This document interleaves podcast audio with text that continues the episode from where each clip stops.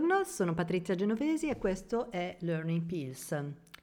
Oggi eh, parliamo di gamma dinamica. Parlo di gamma dinamica perché è un argomento di cui si sente parlare ultimamente molto spesso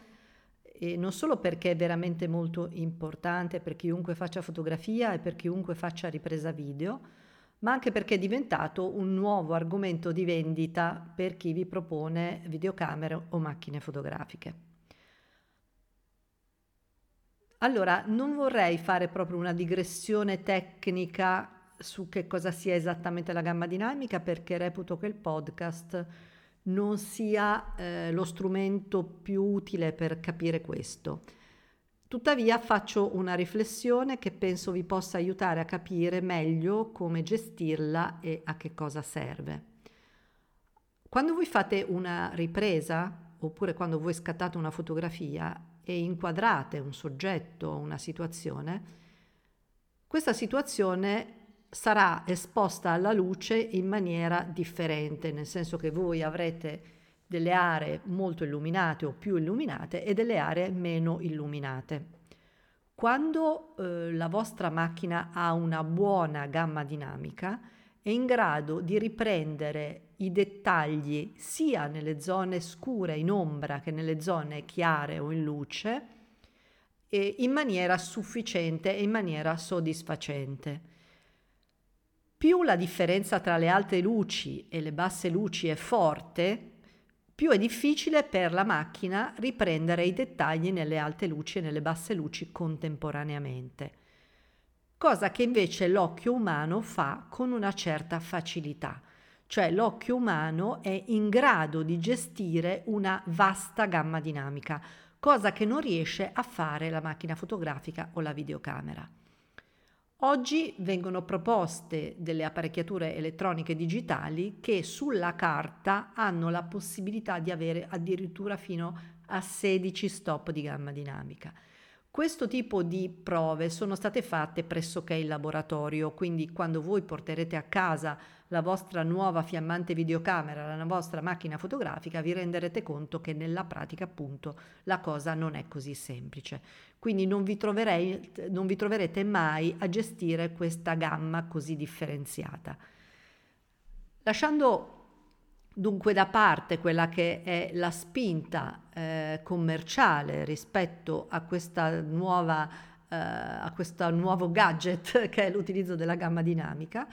possiamo comunque dire con certezza che eh, le macchine digitali oggi stanno cercando di migliorare in questo senso. Ed a tutti gli effetti voi avrete eh, la possibilità di gestire questa differenza tra le alte luci e le, e le basse luci in maniera sicuramente più professionale e superiore rispetto a quanto non avveniva un po' di anni fa. La gestione della gamma dinamica è dovuta a tantissimi elementi, di cui uno è la dimensione del sensore, sicuramente anche la tecnologia del sensore, sicuramente anche i megapixel che, lo, che costituiscono la vostra macchina, cioè sono tutti elementi che insieme concorrono alla, diciamo, alla creazione di una gamma dinamica sufficientemente eh, ampia e sufficientemente gradevole all'occhio. Ora, eh, concorre anche la profondità di colore, quindi anche la profondità dei bit. Una macchina a 8 bit avrà una risoluzione, avrà una, una efficacia in questo senso eh, minore rispetto a una 10 bit. Però per poter avere delle macchine eh, con questi livelli di performance voi dovete spostarvi comunque in apparecchiature tecnologiche di fascia molto alta, quindi con prezzi anche molto elevati. Ora, eh, le macchine oggi vengono dotate di un cruscotto tecnologico, io lo definirei così, assolutamente efficace per riuscire a capire come poter sfruttare al meglio eh, l'esposizione alla luce al fine di avere una varietà tonale molto ampia. Era quello che il buon Ansel Adams faceva con la pellicola, eh, studiando molto a fondo la sua inquadratura, ritornando sempre allo stesso orario e creando delle misurazioni differenziate di tutte le aree che componevano la sua inquadratura per poi scegliere qual era la coppia tempo-diaframma migliore per ottenere eh, la massima definizione nelle ombre nelle luci. Tutto questo oggi eh, è difficile che lo si faccia perché le macchine sono quasi tutte digitali, perché i fotografi e i videomakers e anche i registi e i direttori della fotografia non hanno assolutamente questa pazienza e eh, se vogliamo dirla in ultimo anche perché noi possiamo ottenere un risultato molto buono utilizzando appunto questi strumenti, questi grafici digitali che ci vengono dati in dotazione con le macchine ad un'alta performance. Quindi quando parlo di questo parlo di tutto quello che sono per esempio le onde RGB, di tutto quello che è l'istogramma, dei fast color, cioè sono un insieme di informazioni che in fase di ripresa, quindi in fase di scatto, ci danno perfettamente l'esposizione della camera. Quindi ehm, per ottenere delle immagini che possono darci questo risultato, noi possiamo in fase di ripresa utilizzare questo tipo di tecnologia. Questo tipo di tecnologia spesso è anche integrato nelle videocamere, a volte invece ha bisogno di un piccolo monitor esterno che abbia la capacità di visualizzare tutti questi elementi. L'ultimo elemento, cioè l'ultima facilitazione che voi potete utilizzare è l'HDR, cioè l'High Dynamic Range ed è una funzionalità che hanno alcune videocamere di fare degli scatti ripetuti a esposizioni diverse in maniera da esporre contemporaneamente lo stesso scatto per le ombre, per le luci, per i toni intermedi e poi mettere insieme, sovrapporre questi scatti e salvare di ognuno di questi scatti quello che vi sembra più interessante. Allora,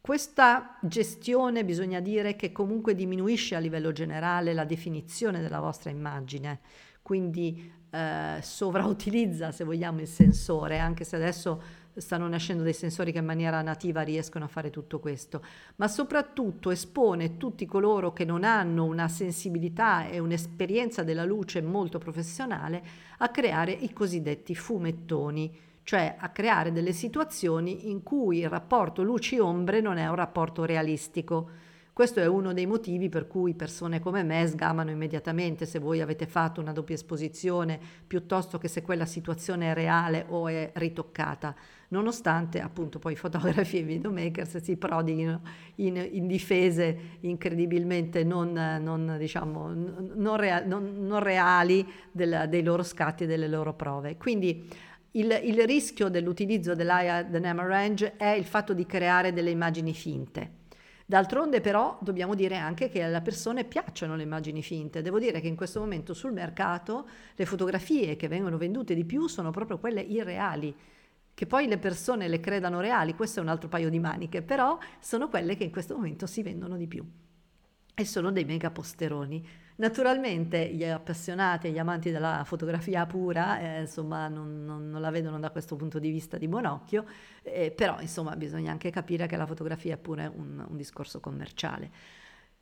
Per il video le cose funzionano in maniera leggermente diversa, però diciamo che affronteremo il discorso video più dettagliatamente in un altro, in un altro podcast.